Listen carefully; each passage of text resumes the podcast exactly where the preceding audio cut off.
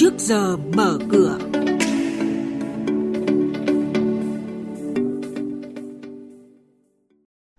Thưa quý vị và các bạn, trước giờ mở cửa hôm nay sẽ chuyển đến quý vị và các bạn những thông tin đáng chú ý sau.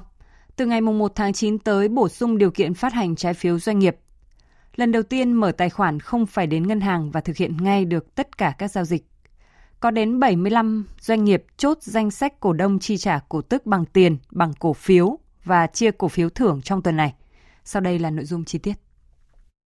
Thưa quý vị và các bạn, từ ngày mùng một tháng chín tới, bổ sung mười một điều kiện phát hành trái phiếu doanh nghiệp. Đó là một trong những nội dung được nêu tại Nghị định số tám mươi mốt trên hai nghìn không trăm hai mươi, sửa đổi bổ sung một số điều của Nghị định số một trăm sáu mươi ba trên hai nghìn không trăm mười tám của Chính phủ, quy định về phát hành trái phiếu doanh nghiệp. Theo đó, từ ngày mùng một tháng chín, để phát hành trái phiếu doanh nghiệp không chuyển đổi hoặc trái phiếu không kèm theo chứng quyền, doanh nghiệp phải đáp ứng đầy đủ các điều kiện tại Nghị định tám mươi mốt nhằm tiếp tục vận hành và phát triển thị trường trái phiếu doanh nghiệp an toàn, bền vững. Ngân hàng Nhà nước đang lấy ý kiến đối với dự thảo thông tư sửa đổi bổ sung một số điều của thông tư số hai mươi ba năm hai nghìn không trăm mười bốn về hướng dẫn việc mở và sử dụng tài khoản thanh toán tại tổ chức cung ứng dịch vụ thanh toán. Trong đó, sửa đổi lớn nhất liên quan đến việc cho phép ngân hàng thương mại được quyết định gặp hoặc là không gặp trực tiếp khách hàng khi lần đầu tiên thiết lập mối quan hệ. Tuần này có đến bảy mươi lăm doanh nghiệp chốt danh sách cổ đông chi trả cổ tức bằng tiền, bằng cổ phiếu và chia cổ phiếu thưởng. Đáng chú ý, bến xe miền Tây, mã chứng khoán vê kép xê ét chốt danh sách cổ đông nhận cổ tức khủng, tỷ lệ hai trăm năm mươi tám phần trăm.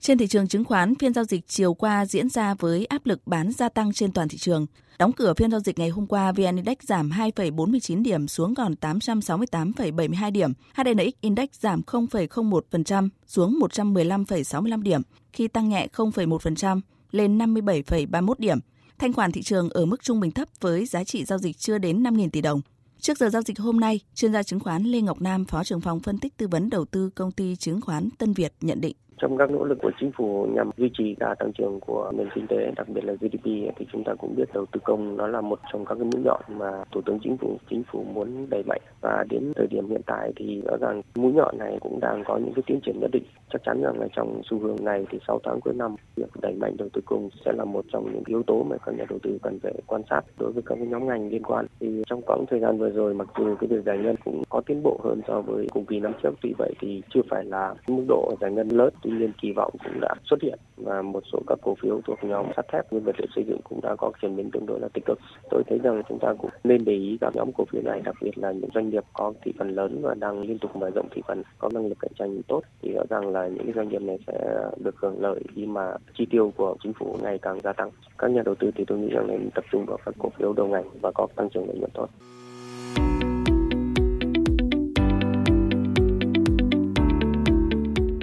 Quý thính giả đang nghe chuyên mục Trước giờ mở cửa phát sóng trên kênh Thời sự vê vê một từ thứ hai đến thứ sáu hàng tuần trong theo dòng Thời sự sáng.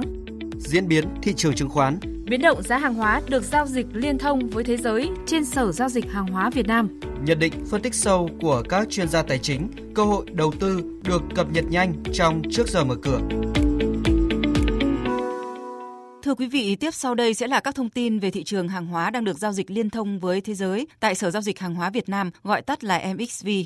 Các nhà đầu tư vừa trải qua một tuần giao dịch đầy biến động trên thị trường hàng hóa, với biên độ tăng giảm của các hợp đồng kỳ hạn từ ba đến tám phần trăm trong tuần trước. Sang tuần này, nhìn chung sắc đỏ đang chiếm ưu thế với các mức giảm mạnh của giá nông sản và năng lượng. Chỉ số em ích vê Index nông sản đang giảm một phần trăm xuống mức một nghìn không trăm ba mươi điểm. em ích vê năng lượng giảm nhẹ xuống mức một nghìn bảy trăm tám mươi điểm. Theo báo cáo của Tổng cục Hải quan Việt Nam, nhập khẩu ngô về nước ta trong sáu tháng đầu năm nay đã đạt bốn phẩy bốn mươi ba triệu tấn, giảm ba phần trăm so với cùng kỳ năm hai nghìn không trăm mười chín. Với tốc độ nhập khẩu hiện nay, Việt Nam nhiều khả năng sẽ giữ vững vị trí nhập khẩu ngô lớn thứ tư trên thế giới. Ngô nhập khẩu về nước ta hầu hết được sử dụng làm nguyên liệu trong sản xuất thức ăn chăn nuôi, với nguồn cung chính đến từ Argentina và Brazil. Xuất khẩu cà phê của Việt Nam trong nửa đầu năm nay đạt trên chín trăm bốn mươi mốt nghìn tấn, với kim ngạch đạt một phẩy năm mươi chín tỷ đô la Mỹ. Đây là mức tăng hai phẩy hai phần trăm về lượng và một phẩy ba phần trăm về giá trị xuất khẩu so với cùng kỳ năm ngoái, và là số liệu khá bất ngờ do nhu cầu cà phê thế giới bị giảm mạnh trong giai đoạn đầu năm nay,